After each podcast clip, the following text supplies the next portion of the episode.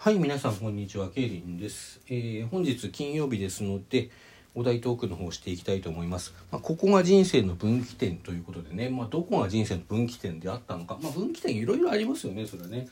例えば進路で言うと、学校なんかの進路で言うとね、うーん、私は中学生までは受験してないし、まあ、受験がもしあったとしても、その、明確に自分の意思としてそれを選ぶようなね、何かを持っていたかというと、自分では持っていなかったと思います。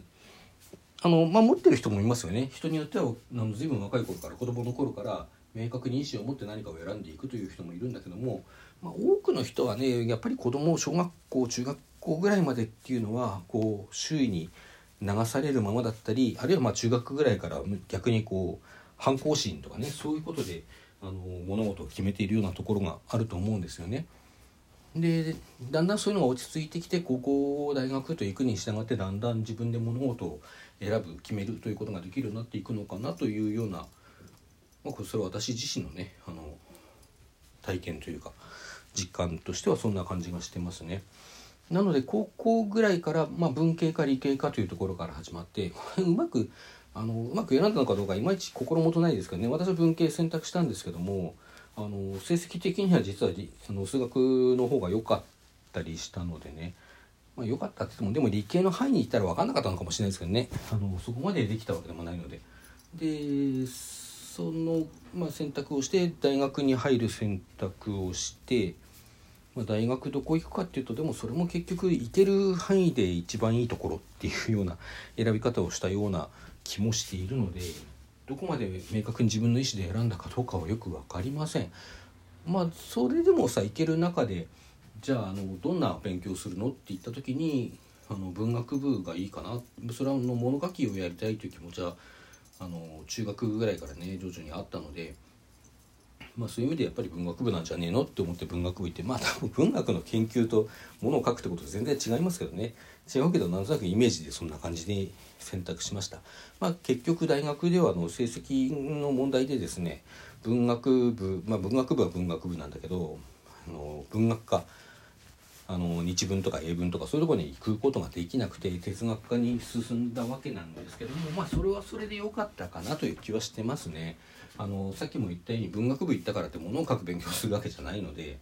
あの、まあ、いろいろ知見を広めるという意味でもねあるいは私のこう興味だとか適性から言っても哲学か倫理学専攻だったんですけどねそれは割とまあ良かったかなという気はしています。まあ、これは選んだ話じゃなくて結果論の話ですね。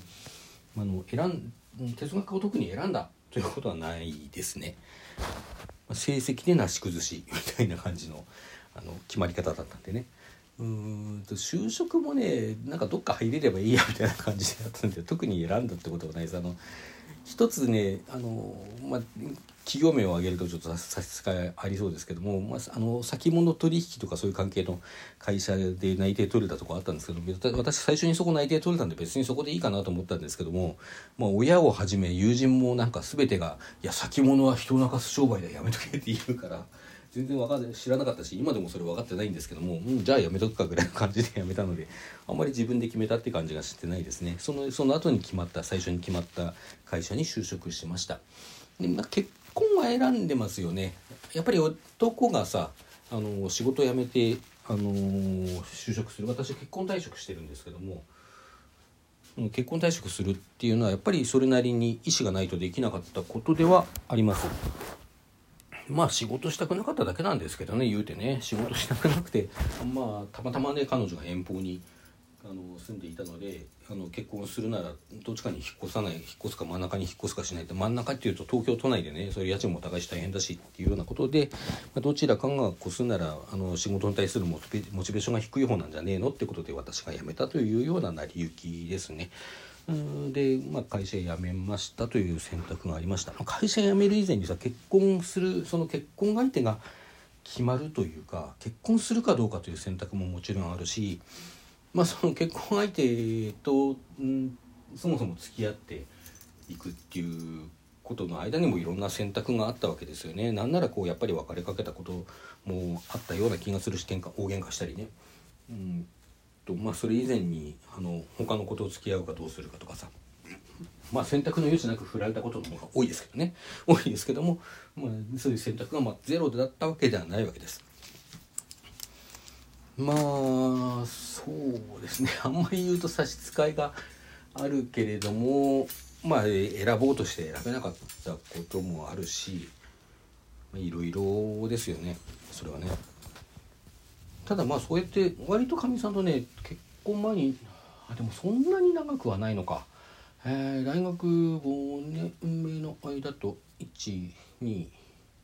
3 4 5 5年45年ですか。45年付き合って結婚したんですよね。45年まあそこそこ長いですかね。その前に結婚とか付き合う前にあの単なる先輩後輩としての付き合いが4年ばかりねあったわけなんですけども、うんまあ、だから知り合ってた期間はそんなに長い長くて付き合ってたのが45年4年。結婚しようって言い出してから4年ぐらいですかね。するまでが4年ぐらいですかね。で結婚実際にしたのは5年ぐらいだったからなんですけどね。まあまあそういうわけでですねそん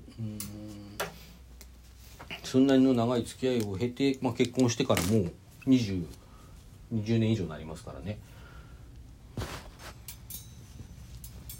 そんなに長いわけなんですけどもこうなってみるとねあの思うのは選択っ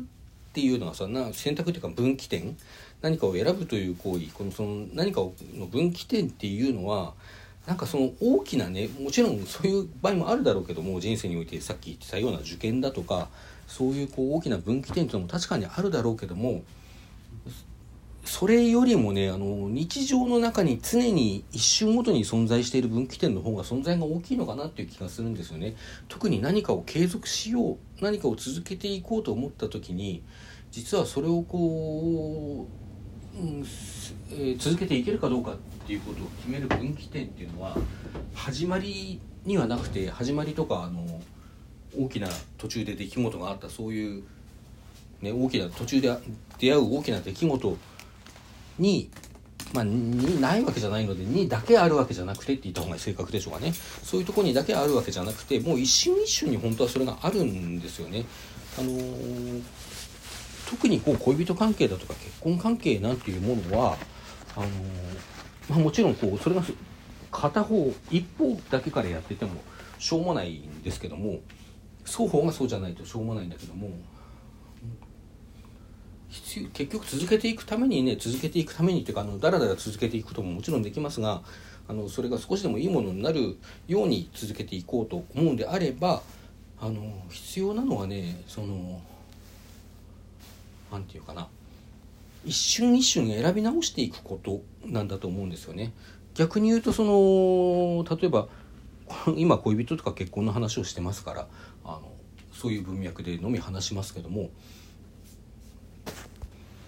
あの常にね別れる可能性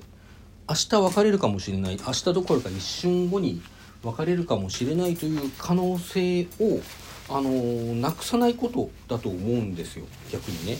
なんでなんでそんなこと言うかっていうとあの別れる可能性がないところにはね自由な選択がないからです。なんか難しいこと言ってるなと思われるかもしれないけどもそんな難しい話じゃなくてねうーんと要するにねあのこれはもうこの人とは一緒に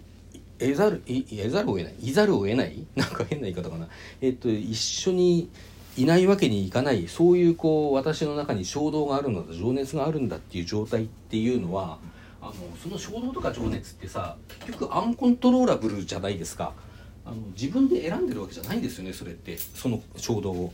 なので明日突然その衝動ってさその感情ってあの消えちゃうかもしれないわけ。消えちゃったりあるいはぐるっと反転してすごい憎しみになっちゃったりするかもしれないわけ。うんとそういう状態っていうのはさあの結局なんか自分で自分の衝動に従って選んでるんだって言えば言えるけどもあのその衝動自体をつまり結局はあのつまるところその結果であるうん、その結果としてのその続けていくか続けていくのかどうかっていうことも選んでるとは言えないわけですね。うん、だからあのだからそういう意味であの私は今その今別れないっていうさ今これを続けていくんだっていう選択をするためにはあの続けていくのかそれともやめるのかっていうこう選択肢から続けていくということを選び直していくことだと思うんですよね。まあ、それというのはすでに意識的な行為であってあの意思のもとにある行為なわけですからあの感情を無視していって言ってんじゃないですよ。アンコアンコントローラブルな感情はそのあの選択を決めていくための重要な一要素であるわけなので。それを無視するわけではないけどもそういうことをさまざま加味した上で自分が今どうするかということを一瞬ごとに決めていくことね。これがないと多分継続というのは難しくどっかで難しくなっていくだろうしあのー、その継続が逆に難しくなった時にねその実際に自分で選択してあのー、選んだことがこうこれをもう終わらせようっていう決断だった時にあの割り切れない思いが残るんじゃないかと思うんです確実に自分で決めたって言えるような選択をあの日々していきたいもんだなと私は思うんですよね。まあ、これっていうのは結局、うん、パートナーがどうのっていう話だけじゃなくて結婚生活がどうのって話だけではなくてあの最終的にはというかねつまるところこう自分が続けていこうと思うこと、まあ、私なんかの場合だと合唱をやるとかあの分泌活動をやるとかねあるいはこのラジオトーク続けるとかそういうことそういう些細なことについてもあの同じことであのなんていうかね確実に自分が選んでるんだっていう実感を常に毎日毎日毎瞬毎瞬ごとに更新していくっていう生き方がまあ僕の理想ですよね。はいというわけで人生の分岐点に関するお話をしてまいりました。えー、どうもありがとうございました。今日も一日元気に楽しくお過ごしください。それでは皆さん、さようなら。